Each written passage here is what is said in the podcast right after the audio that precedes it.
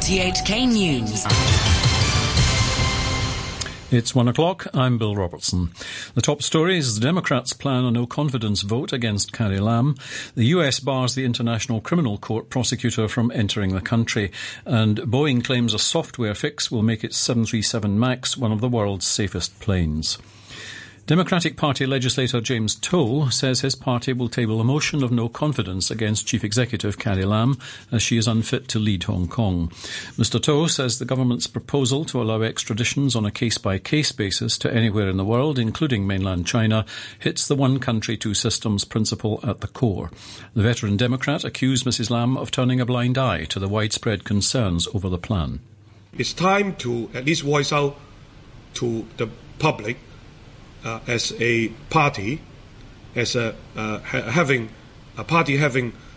several legislators elected by the people, to be frank to the people that our assessment of the CE, the continual of its purpose, would not be beneficial to the overall interests of Hong Kong people, and especially the implementation of one country, two systems. Social welfare sector lawmaker Xiu Ka-chun says he doesn't think the pro-Beijing camp has enough votes to relieve him from duty if he's jailed over the 2014 Occupy protests. Under LegCo rules, a lawmaker who is sentenced to 1 month or longer in prison can lose their seat if a two-thirds majority vote for them to go. Mr Xiu and 8 other Occupy activists will learn their fate on Tuesday when the district court delivers its verdict. He's been charged with inciting others to cause public nuisance. Another defendant, former Democratic Party chairman Lee Wing Tat, said he's facing the verdict with a normal heart. He says he plans to write a book about former Chief Executive CY Leung in jail.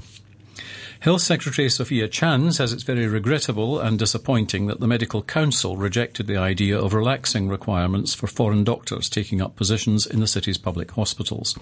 She says officials will explore other options to address a shortage of staff, and the hospital authority will also work to attract about 100 non-locally trained doctors to practice here under the limited registration scheme. The United States has revoked the entry visa for the prosecutor of the International Criminal Court.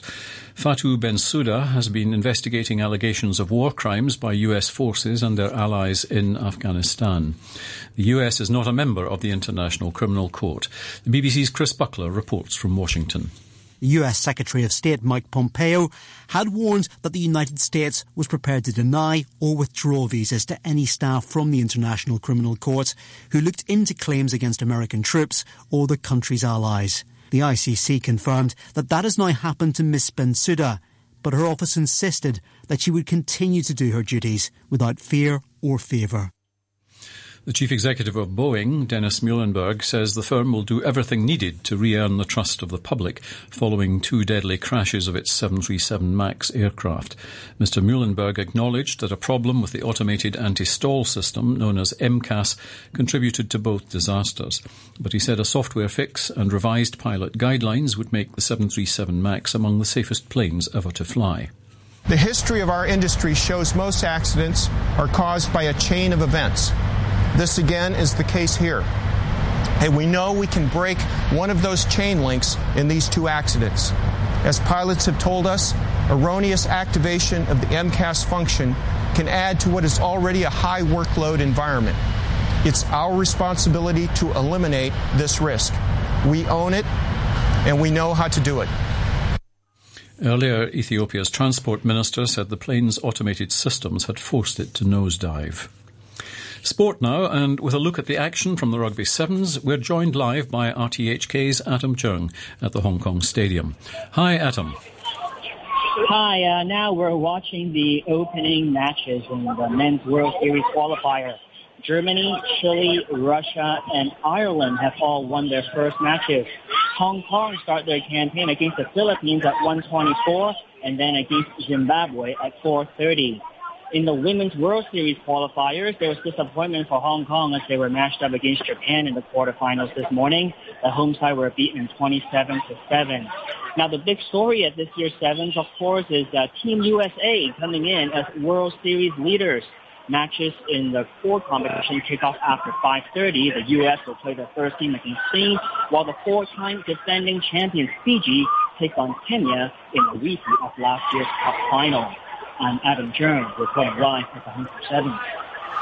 Thanks, Adam, for that update. You're listening to RTHK. The time is 1:05. Beijing's trade representative, Vice Premier Liu He, has held talks at the White House with US leader Donald Trump. But market hopes that a deal to end the 9-month trade war proved unfounded. Mr. Trump said agreement was in sight, but would take about another 4 weeks, and he will not meet President Xi Jinping before then. Still, he said relations between the countries were strong. The relationship with China is very strong, probably the strongest it's ever been, in a sense, and yet we're negotiating a strong deal. But I think our relationship is at a point that's about at the highest it's been.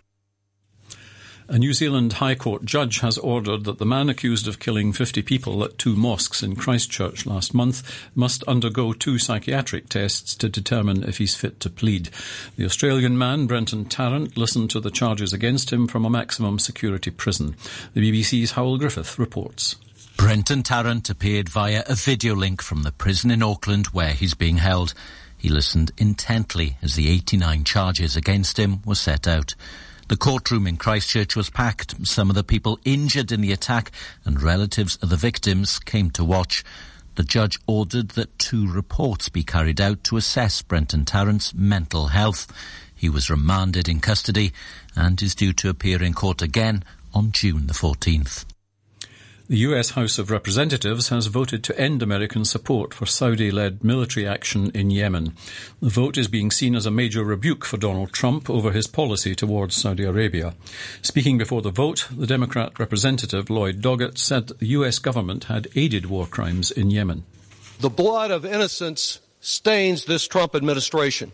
And while the Trump family pals around with the Saudis, Saudi murderers, the blood continues to flow in the world's worst humanitarian disaster. Only last week, 4 years after the first Saudi assault on Yemen, they killed another group of children at a hospital, apparently with American bombs. Meanwhile, the World Food Programme has appealed for urgent access to wheat stocks in Yemen, cut off by months of fighting. The grain in the Red Sea mills in the port of Hodeida should feed nearly 4 million people. The BBC's Lisa Dusett has this report. A UN team with 120 workers was on its way to the Red Sea mills this week to finally start fumigating this precious wheat. But the Houthis, who control most of Hodeida, stopped it from crossing into an area in the hands of Yemen's Saudi-backed government, saying it wasn't safe. Urgent talks are now underway, but with each day that passes, concern mounts that these vital supplies are rotting away. The World Food Programme is now scaling up its operations to avert the risk of famine. One of the largest wildfires on record in South Korea has been declared a national emergency. At least 2 people have been killed and more than 100 houses destroyed by the flames, which have been spread by strong winds. Thousands of people have been evacuated. Authorities in Seoul have sent thousands of soldiers with helicopters and military fire engines to help tackle the blaze near Gosong in the mountainous northeast near the border with North Korea. A large-scale study by British and Chinese researchers is debunking previous research claims that moderate alcohol consumption gives drinkers some protection from strokes. A genetic study of 160,000 people in China over 10 years indicates that 1 or 2 alcoholic drinks a day increases the risk of stroke by up to 15%. More from the BBC's Philippa Roxby. It is already known that heavy drinking is harmful to health and increases stroke risk. But there has been a question mark over the impact of light to moderate drinking. By tracking people of Chinese ancestry, many of whom are unable to drink because of their genetic makeup, researchers were able to assess the direct effects of alcohol intake on stroke risk, unrelated to other lifestyle factors. They found that 1 or 2 drinks a day, equivalent to a standard glass of wine or a bottle of beer, slightly increased stroke risk by 10% to 15%. And to end the news, the top stories once again. The Democrats plan a no-confidence vote against Carrie Lam. The US bars the International Criminal Court prosecutor from entering the country. And Boeing claims a software fix will make its 737 MAX one of the world's safest planes. That's the news from RTHK. Climate change has led to an increased frequency of extreme rainstorms. Lack of maintenance for slopes and retaining walls will heighten the risk of landslides, resulting in property damage and even casualties. Owners must regularly maintain the slopes and retaining walls under their responsibility and should clear debris in drainage channels after rainstorms to reduce landslide risk. Safer slopes, safer living. No matter where you live, don't put up unauthorized building works. Casual alterations or additions not only affect structural safety, but are illegal too.